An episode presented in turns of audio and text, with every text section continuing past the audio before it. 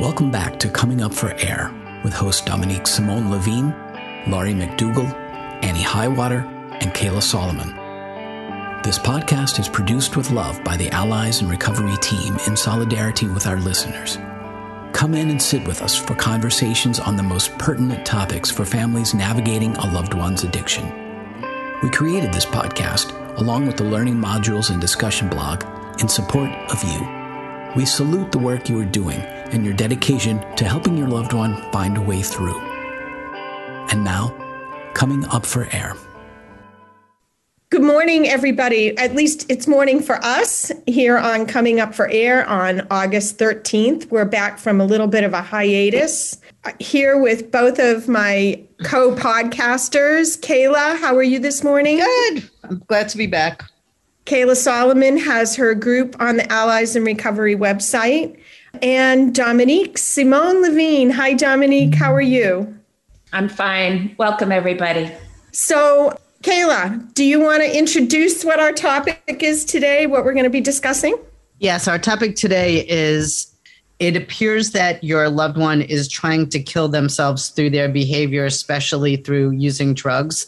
And what do you do? And what's what's it about? So we're going to take it apart today and really look at what all of that means. I think it's important to note that we're talking about our loved ones expressing suicidal ideations, right? You hear that, you, you may hear that frequently I'm going to kill myself, I'll just die, versus also us perceiving it that way. So, perceiving the drug use as a long term suicide or a long term killing themselves just to add to what Laurie's saying, it's it's actually the parents that we hear saying, you know, my loved one, my son, my daughter is, is trying to kill themselves with this drug use. So that's the statement that for us seems the clearest and what we're going to try to unpack a little bit this morning. So there's the true suicide talk. And what do you do as a lay person listening to that, given the context of knowing your son or daughter, knowing the drug addiction, knowing the potential other things that are going on for them. And so many families talk to us about how they're trying, the, like their loved one is trying to hurt themselves. Why do they want to hurt themselves? Why do they want to kill themselves? Because that's what they're doing. They're trying to kill themselves. Or that's yeah, what we know, think that they're doing. Yeah, I agree with you, Kayla. It's our perception. It's the family members' perception. I wonder, I, I see it a little bit different. I don't think that the majority of the time the person is trying to kill themselves. In fact, I see it very much the opposite that actually the person who's using substances is trying to cope and and trying to feel normal, trying to feel or even feel well. And that's why they're using substances versus trying to kill themselves long term. I also think that to the point, to the point, uh, Laurie, that people take drugs to not kill themselves. Exactly, it's the complete opposite. I, I believe it's the complete opposite. But but I often hear from families in the groups that I have, the rest groups. I will hear from family members one expressions from their loved one that they would like to die or i'm going to kill myself or and um, it's really hard to kind of like balance that out because i believe that a lot of the time it's an expression of desperation. Yeah. Oftentimes it's perceived by the family member as one of two things. Either manipulation they're trying to manipulate me which that that may be that may be a trying to manipulate the situation, but it, it is an expression of desperation, an expression of no, this is this is how desperate I am. Or the family member also sees it as, and it could be a suicidal ideation expressing that they're going to attempt suicide. And how do you balance that out? How do you determine what is an expression of desperation and what is a true i'm going to attempt to hurt myself it's really it, quite a balancing act and really difficult to deal with. And just clinically, if you think about this, people, I think all of us, and this is where I want to normalize this, when we feel like we don't have any other options, pretty much everybody I know has that thought. It would just be easier if I was dead. So I just want to normalize that thought because I think that we pathologize it. And it really is a normal thought. If I don't have any choices, and it seems like the simplest way out is to die and be done with it, then that seems like a viable choice. And I think that's where the discussion needs to take place. Because if we're dealing with people who are dealing with substances as their only tool in their toolbox, then that's what they're using to deal with the desperation, to fill the void, to feel the hole, to give themselves a sense that they're doing something and they're alleviating the pain.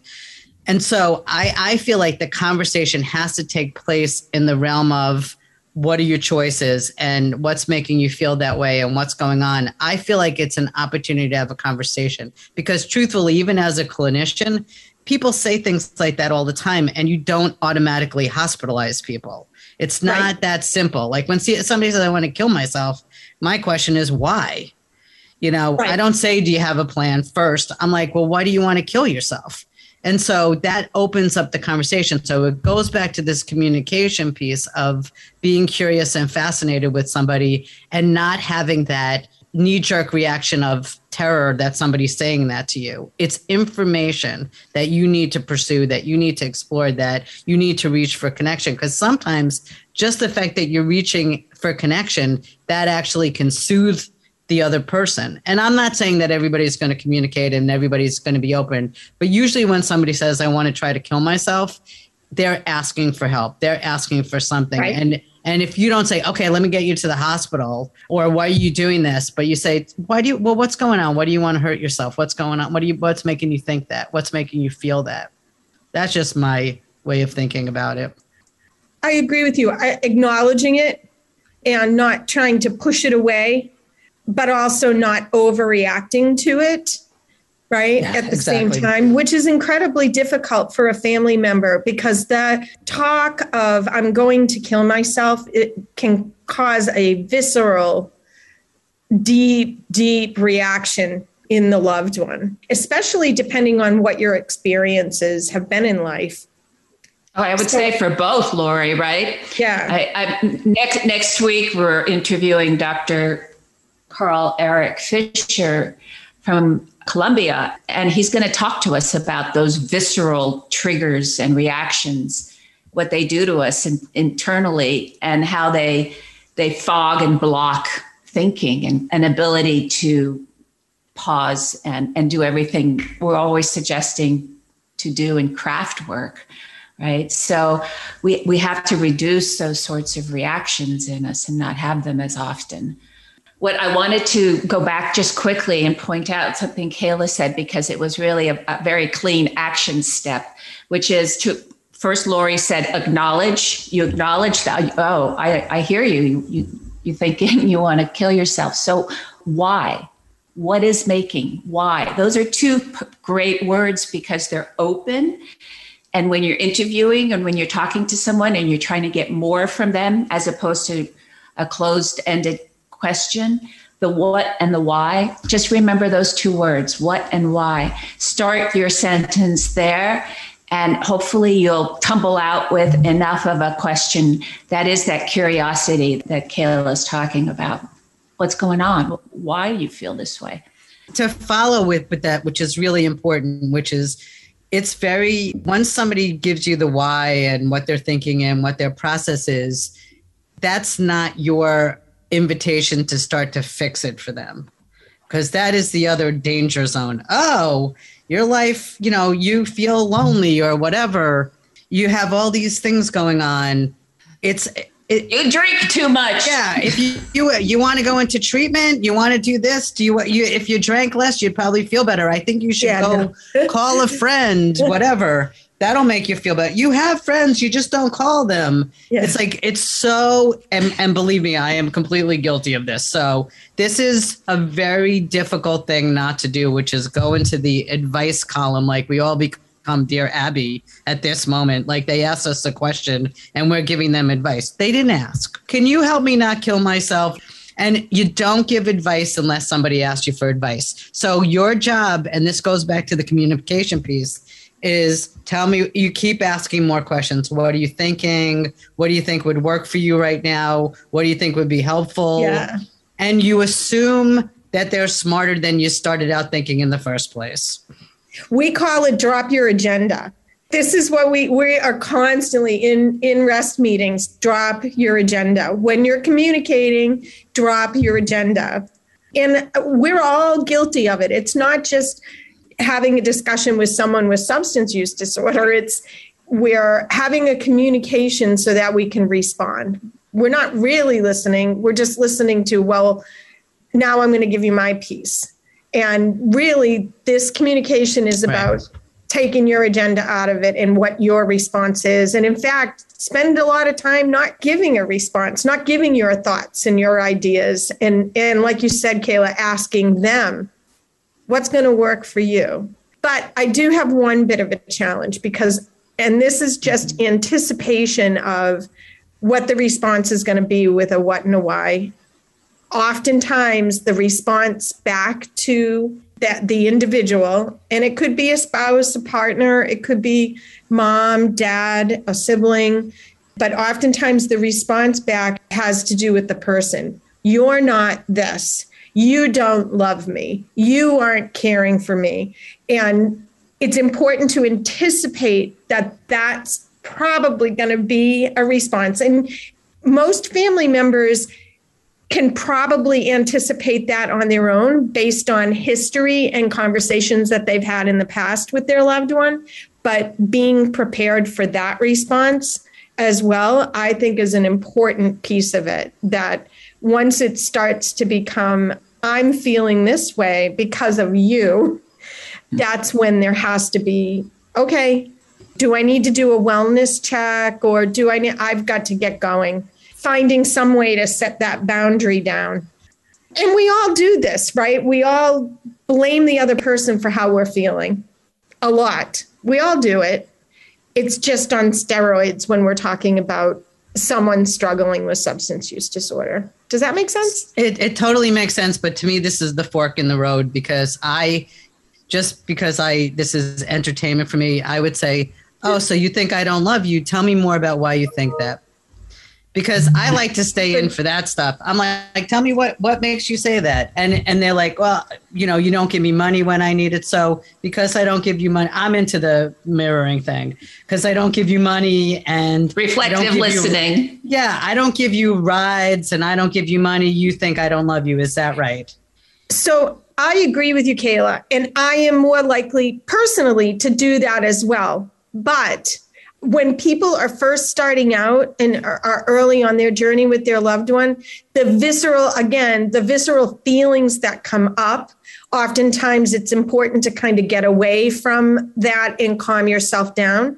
And I see a lot of people who can't handle that feeling right now, right? Maybe over time they'll get better at it.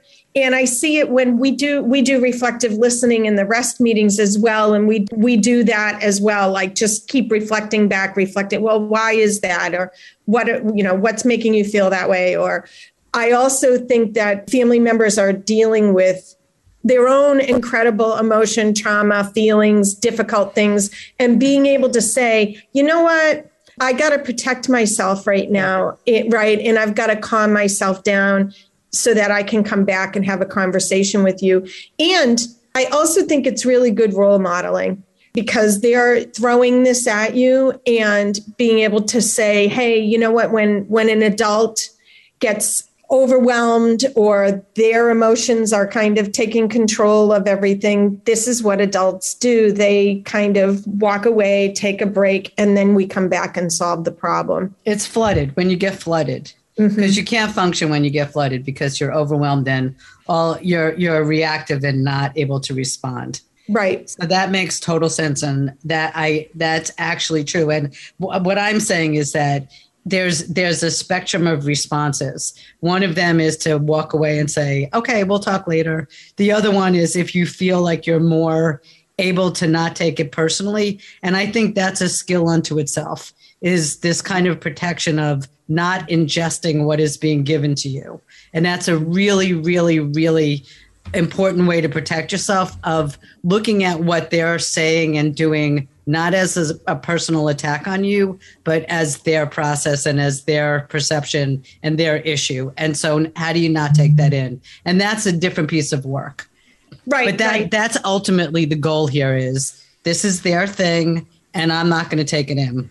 So in craft we talk about uh, change talk right? So we look at our loved ones for moments actually just like this, where they're talking about a change in their motivation because they're talking about something they want. That's that's kind of reaching a wish for something. I, I wish I could take a class, or I wish I could get my license, you know, or it's a dip, a wish or a dip. A dip is I, I can't get off the couch. I don't know what's wrong with me. I feel like killing myself. So that's where it starts. And if your what's and your whys end up convincing you that you're at a place that this is serious, I do right. want you to know what the next steps are, right? So it's a wish or a dip. And and that's when you're going to talk about treatment. I mean, if your loved one's in the habit of saying, I just want to die, you know, 10 times a day, you're not. But if you end up in a serious conversation and you're scared at all, you are not the professional. Don't judge it. You can't. You're not trained please bring in an expert. Get your loved one. You've got the list. You've been ready for this for a while. Can we get you an evaluation? Can i get you a psychiatrist? You know i've got this whole list. And you help them get to the right place. You always prepared for this. And that, that is by the way how with the work of craft you get so many people into treatment because you've identified the opening this window this brief amount of time and you're in a serious conversation about something and you can offer help, it's much more likely to be accepted. 70% in all the studies of craft, and there have been dozens and dozens around the world at this point, 60 to 70% can get their loved one into treatment with just that. Then to say the line about what, how are you going to make the statement about, are you ready or whatever.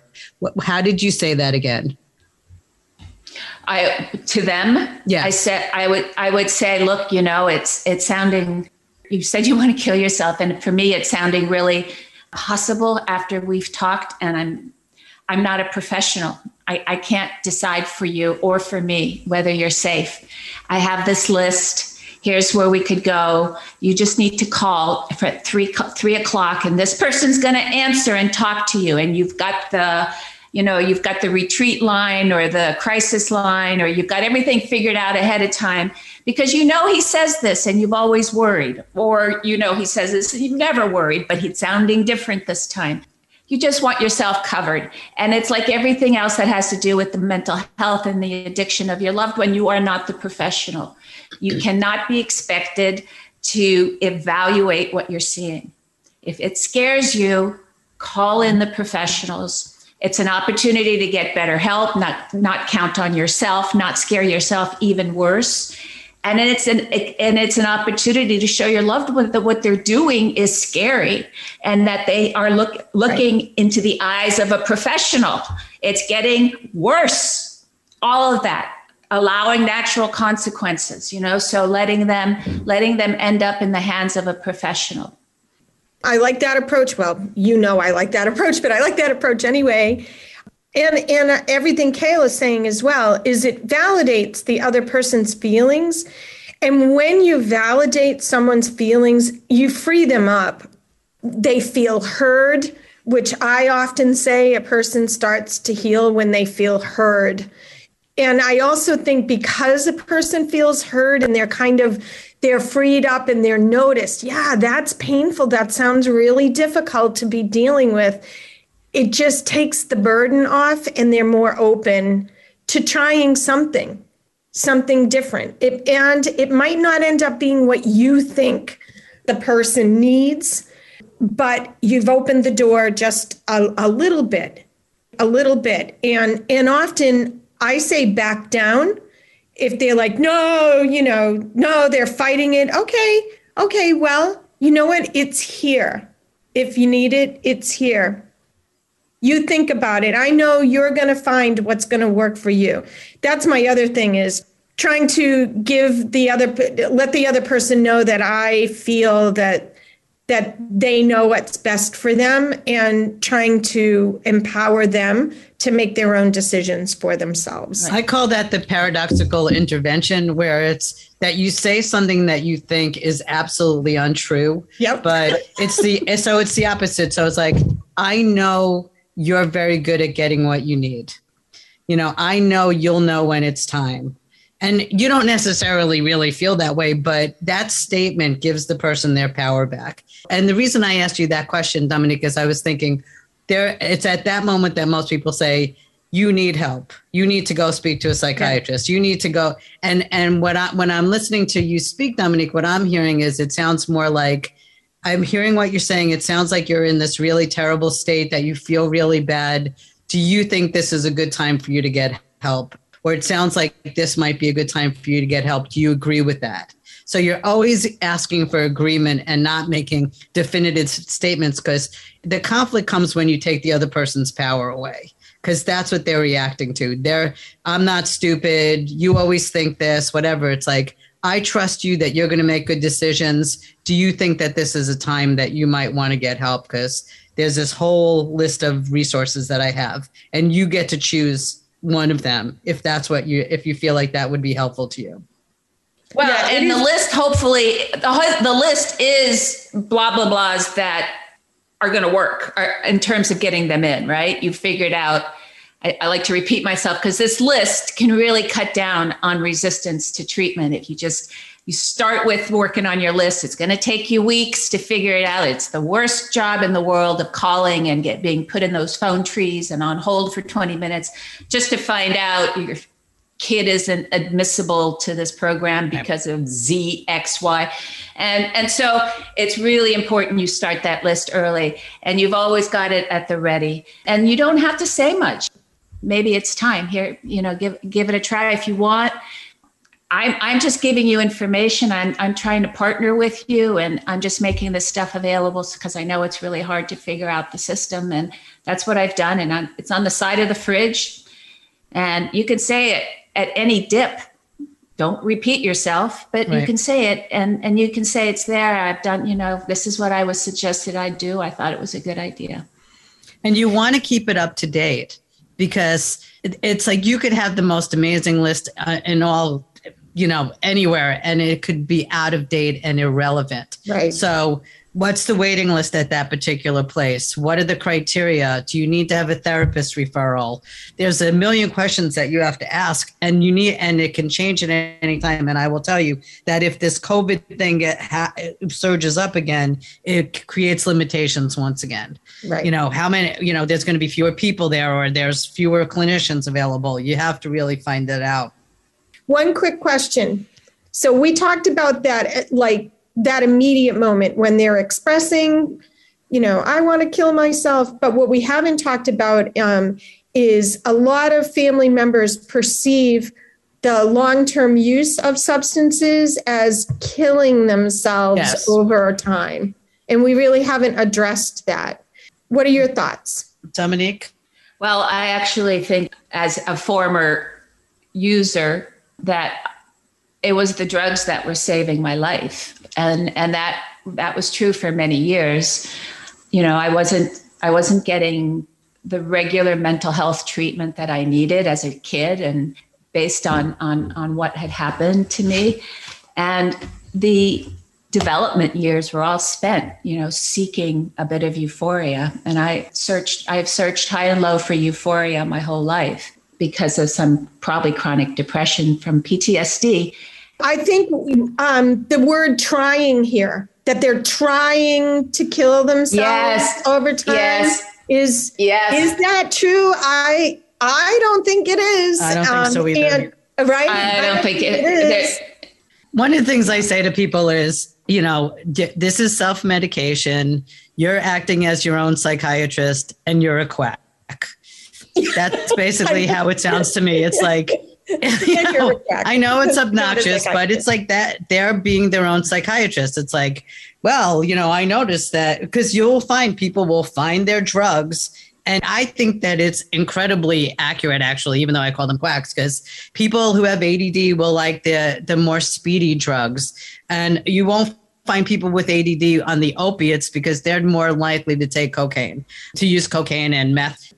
That's self medication. And people who have anxiety use particular drugs, and people who have depression use particular drugs. So they are actually self medicating, which is not trying to kill yourself, it's trying to treat yourself. But right. you don't know what you're doing, and you're in a very slippery slope environment. And that's right. the problem. And I think that's the human condition in general. So yeah. if that, right, I think that's, we're all trying to feel better all the time. Right. I can't wait for the day to be over. I want to go home and just cook my dinner and, you know, put my warm, comfy slippers on and walk around the house. Or right? have a glass I, of wine. How many people say that? Right. Everybody does. So for me, I don't see it that way. I don't see it as trying to kill themselves. I see it as, trying to feel better all the time, just trying to feel better. And I also see it as very ingenious.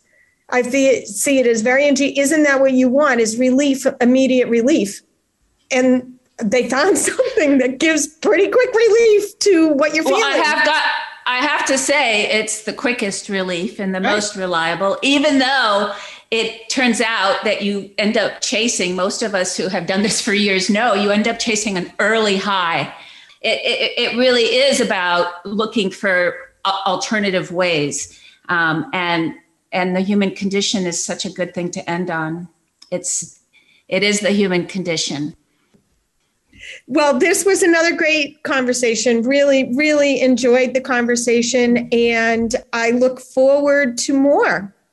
I'm just going to do the quick summary. Okay, which is that today what we talked about is the suicidal ideation stated out loud versus is somebody trying to kill themselves with regular use of substances?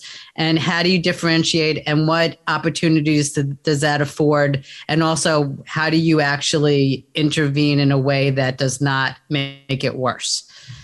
Awesome. Thank you. Thank you kayla. Thank you dominique. Thank you. See you next time. Bye. Bye bye. Thanks for listening. We hope this episode of Coming Up for Air spoke to you. If you're listening in today on a podcast platform that isn't the Allies member site, please take a moment to give us a five star rating. This helps others find the show more easily. If you have a suggestion for a new topic or a guest for the show, please reach out through the Contact Us form on alliesinrecovery.net. Special thanks to our hosts, our guests, and our production team.